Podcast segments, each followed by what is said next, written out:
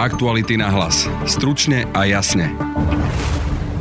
Slovensko potrebuje migrantov, najmä v priemysle, a tak vláda ide meniť zákony, aby sme vedeli rýchlo prijať pracovníkov z krajín mimo Európskej únie. Budete počuť Jána Richtera. Je to celospoločenská potreba. Sociológa Michala Vašečku. Mnohí z tých ľudí tu ostanú. V tej situácii, ktorú majú Nemecko alebo Francúzsko, sa Slovensko môže vyhnúť. Ekonóma, ktorý sa zaoberá migráciou za prácou Martina Kahanca.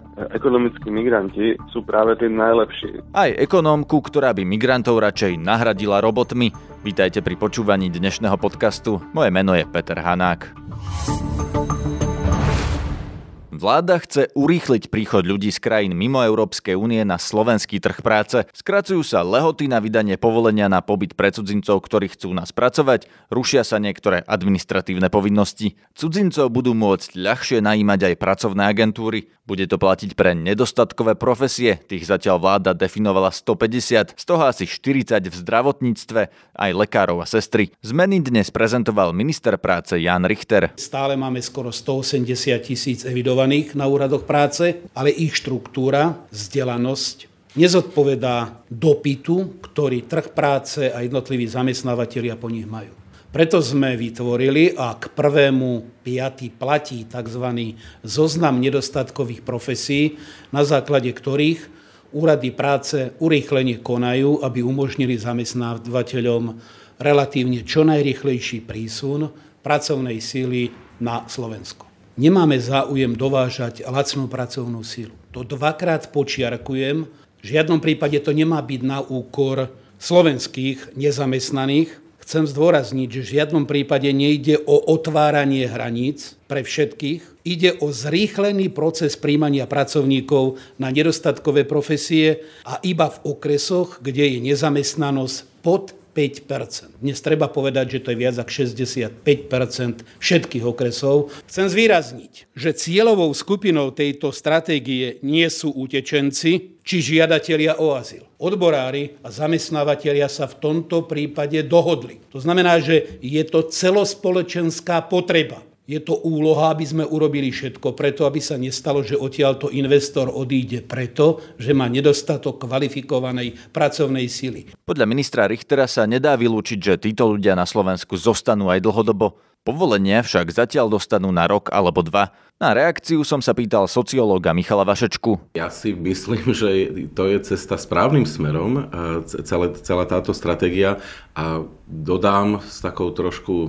podpichovačnosťou, že ona už mala prísť dávno. Toto je stratégia, ktorá prichádza tak e, možno 7-8 rokov neskôr ako mala a obrovské množstvo rôznych opatrení, ktoré navrhuje táto stratégia, bola opakovaná odborníkmi na migráciu, alebo napríklad Medzinárodnou organizáciou pre migráciu, ktorá pôsobí v Bratislave už roky. A je mi ľúto, že e, vlastne tie roky, ktoré mnohí sme to opakovali, tak sú trošku, teda išli dostratená. Že sa to stalo až vtedy, keď zatlačili silní muž, muži slovenského priemyslu. Predstavme si, že sem reálne príde viac robotníkov zo zahraničia, či už z Ukrajiny, zo Srbska alebo z akýchkoľvek iných krajín. Čo si myslíte, čo je ďalší krok? Čo má vláda urobiť preto, aby sme ich napríklad integrovali? Majú sa starať o to, aby tu zostali tí ľudia dlho? Alebo, alebo naopak vyvíjať politiky na to, aby keď prestanú pracovať, išli domov? Alebo aký prístup vlastne Slovensko má mať k týmto ľuďom? To je veľmi komplexná otázka. Ten materiál sa mimochodom nevolá stratégia pracovnej migrácie, ale pracovnej mobility, čo naznačuje, že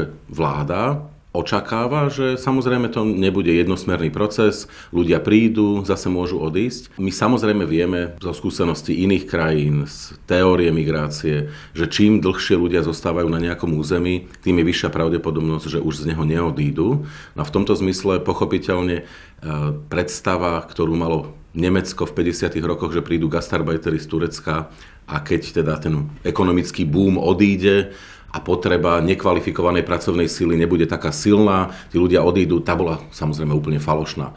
Falošná bude aj na Slovensku. Mnohí z tých ľudí tu ostanú a niektorí naopak odídu. To, to samozrejme je veľmi ťažké predpokladať.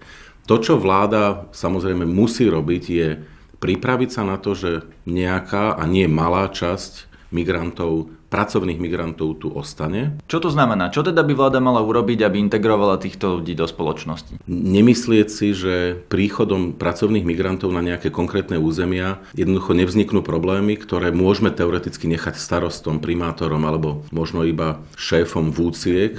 Aké problémy? Ten prípad Voderat je, ako, použijeme ho ako, ako veľmi dobrý. Zrazu prichádza viac ako tisíc ľudí. Sú to chlapi, sú mladí, nie sú najlepšie vzdelaní, sú ďaleko od svojej domoviny a dáme ich do nejakého strediska, teda kde oni prespávajú, v malej obci. V tej obci sa veľmi teda pokazia vzťahy a ľudia sú veľmi negatívni voči, voči týmto migrantom. No a divíme sa, veď tí ľudia naozaj sú hluční občas. Ľudia v obci sa boja prípadnej agresivity, ktorá ak príde, tak je dôsledkom alkoholu, lebo tí ľudia jednoducho nemajú žiadne kultúrne vyžitie. Ráno sa tí ľudia nahrnú do MHD alebo do autobusov, ktorým idú z Voderat do Trnavy.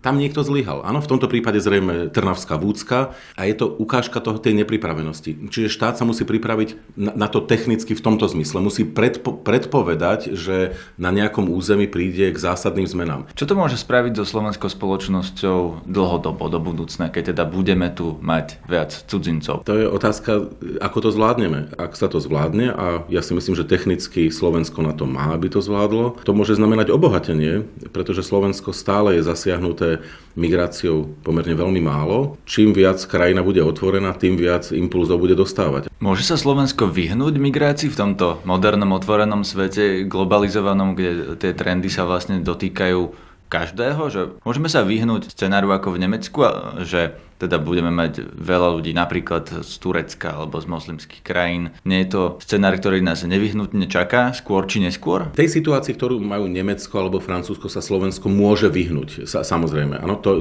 v prípade Francúzska my sa bavíme o takom signifikantnom e, ako percente obyvateľstva, ktoré pochádza napríklad z muslimských krajín, ktoré veľmi, neviem si predstaviť, že by v nejakom reálnom čase mohlo k tomu prísť na Slovensku. Ale zároveň treba konštatovať, migrácia sa nikdy nedá úplne zastaviť, ona sa dá iba manažovať. Samozrejme o to tu celé ide, aby sa migrácia na Slovensku manažovala tak, aby to bolo v prospech Slovenska, slovenských občanov a zároveň, aby, aby tá krajina sa do seba neuzatvárala, pretože uzatváranie sa pred migráciou pracovnou prísnymi predpismi, ktoré my momentálne máme a častokrát nezmyselné. Nevidím pr- problém, aby, aby sme ako krajina, podobne ako iné krajiny, si vedeli vyberať z toho tie hrozienka z koláča, ako sa hovorí. Nie všetci ekonomovia však príjmanie pracovníkov zo zahraničia podporujú. Hovoril som s Hanou Lipovskou z Masarykovej univerzity v Brne. Ve chvíli, kdy má region sám nízké mzdy, no tak určitě nepotřebuje ještě dovážet laciné pracovníky, kteří budou navíc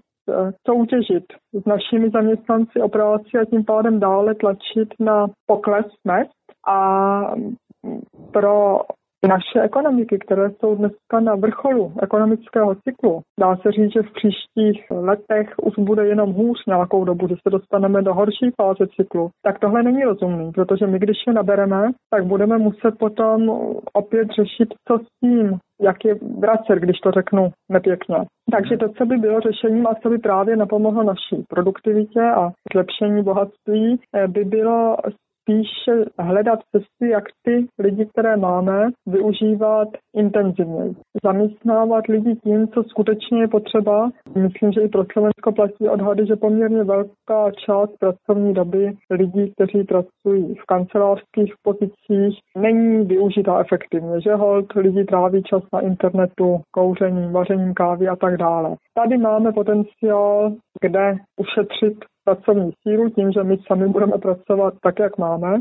Bohatství země by pomohlo, kdybychom místo zahraničních dělníků se pokusili zaměstnat kapitál, to znamená stroje. Kdybychom hledali způsob, jak eh, nahradit cizí dělníky stroji, protože tím pádem by eh, zbylo více bohatství, více vlastnictví země. Pani Libovská, keď ste povedali, že treba tých ľudí nahradiť strojmi, tam potom vzniká otázka, kto bude platiť naše budúce dôchodky, ak nebude už pracovná sila, ktorá bude platiť tie sociálne odvody vzhľadom aj na demografickú krivku. Důchodový systém je potřeba reformovat, což neznamená, že se zlepší, zvýší parametry, že se řekne, že lidé budou pracovat do 70, to je samozřejmě hloupost. A provést pořádnou reformu, ke které je čas tehdy, když ekonomiky fungují, což je právě dneska. Za druhý, Ano, bude méně dělníků, ale na druhou stranu to neznamená, že zmizí pracovní pozice. To už na konci 19.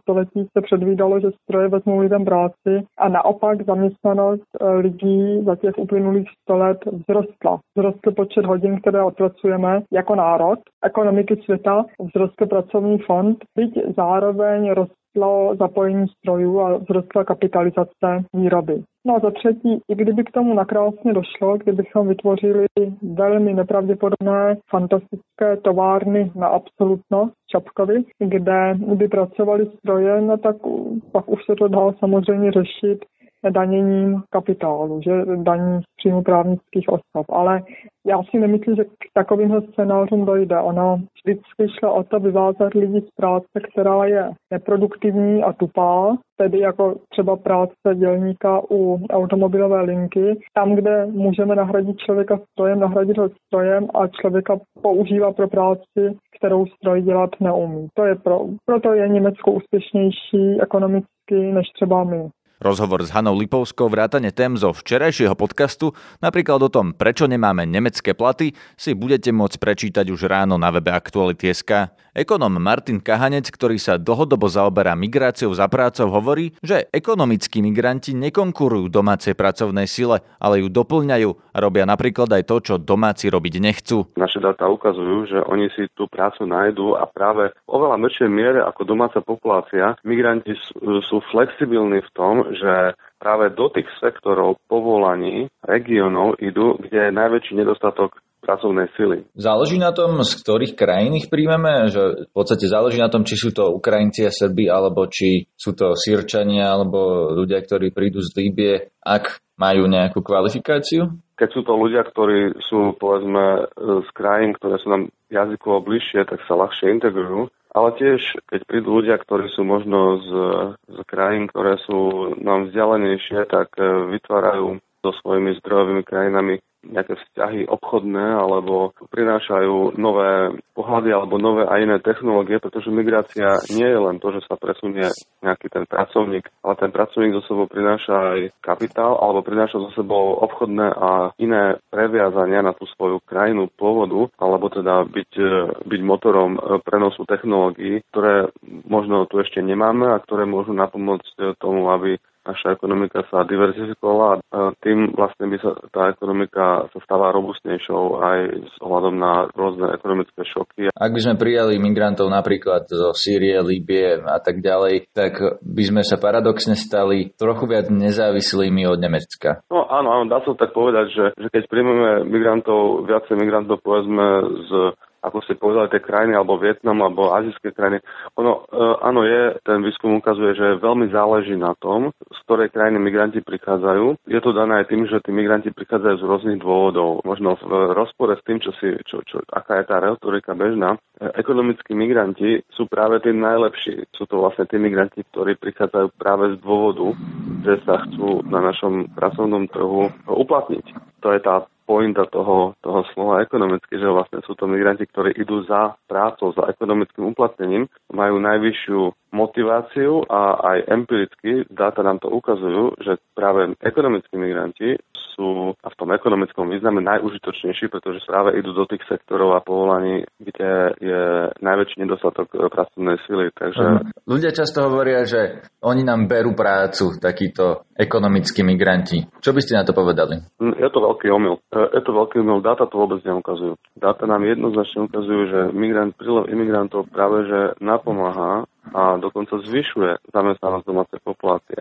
To neznamená, že by nenastalo určité preskupenie na trhu práce, to znamená, že keď prídu migranti do nejakého sektora, áno, je možné, že, že domáca populácia sa z toho sektora presunie do, do iného povolania alebo do inej pozície v tom danom sektore, ale celkovo vidíme, že e, migranti prinášajú vlastne tie kvalifikácie, ktoré potrebujeme a celková zamestnanosť sa dokonca zvyšuje aj pre domácu populáciu. A otázka z pohľadu Slovenska je, kde sa chceme vidieť o 10, 20 alebo 40 rokov, či chceme byť na špičke toho ekonomického a technologického rozvoja. Ak, ak áno, tak súčasťou toho je aj byť úspešne v súťaži, v tej globálnej súťaži, kde krajiny sa snažia získať talentovaných ľudí práve pre seba. To znamená, že ak my migrantov nepríjmame, tak vlastne zaostávame aj, aj kvôli tomu? Už jeden z veľkých problémov Európy je aj to, že tí najlepšie, najkvalifikovanejší migranti idú do, do, do Spojených štátov amerických alebo do Kanady, alebo India, nie do, do Európy. Aj technologicky náročné investície sa rozhodujú podľa toho,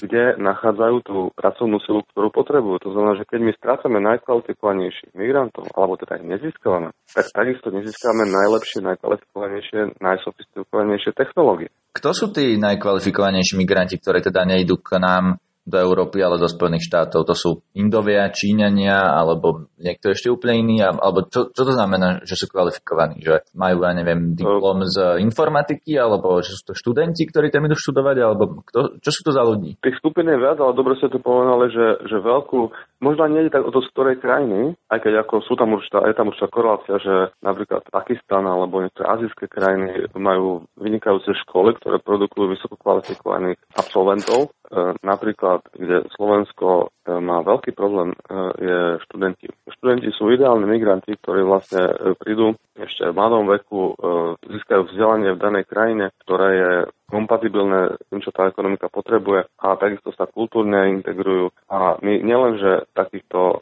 študentov nezískame medzinárodných myslím, že v OECD patrí medzi krajiny, ktoré majú najmenší internacionalizácii vzdelávania. A dokonca ich strácame. Naši slovenskí mladí ľudia idú študovať do zahraničia, čo samo o sebe nie je zlé, ale keď ten odlev mozgov je tak veľký, tak e, je to niečo, čím by sa veľmi vážne mala zaoberať slovenská vláda, alebo teda migračná politika. Vy ste hovorili, že teda mali by sme súťažiť o tých e, kvalitnejších alebo kvalifikovaných migrantov, ale keď sa pozrieme na realitu, aká teraz v Európe je, že povedzme, že vylodia sa v Taliansku migranti z Afriky. Vieme si my z nich vyberať kvalifikovaných ľudí alebo ľudí, ktorí budú prospešní pre náš trh práce? Áno, ale treba však rozlišovať do veci a to je humanitárna migrácia a ekonomická migrácia. Pak, ja sa pýtam na ekonomický, ekonomický aspekt, že či tých ľudí, ktorí prídu z Afriky, napríklad preto, že v Afrike je chudoba a v Európe majú takú predstavu, že sa tu budú mať lepšie. Vieme týchto ľudí využiť? Jednoznačne, ako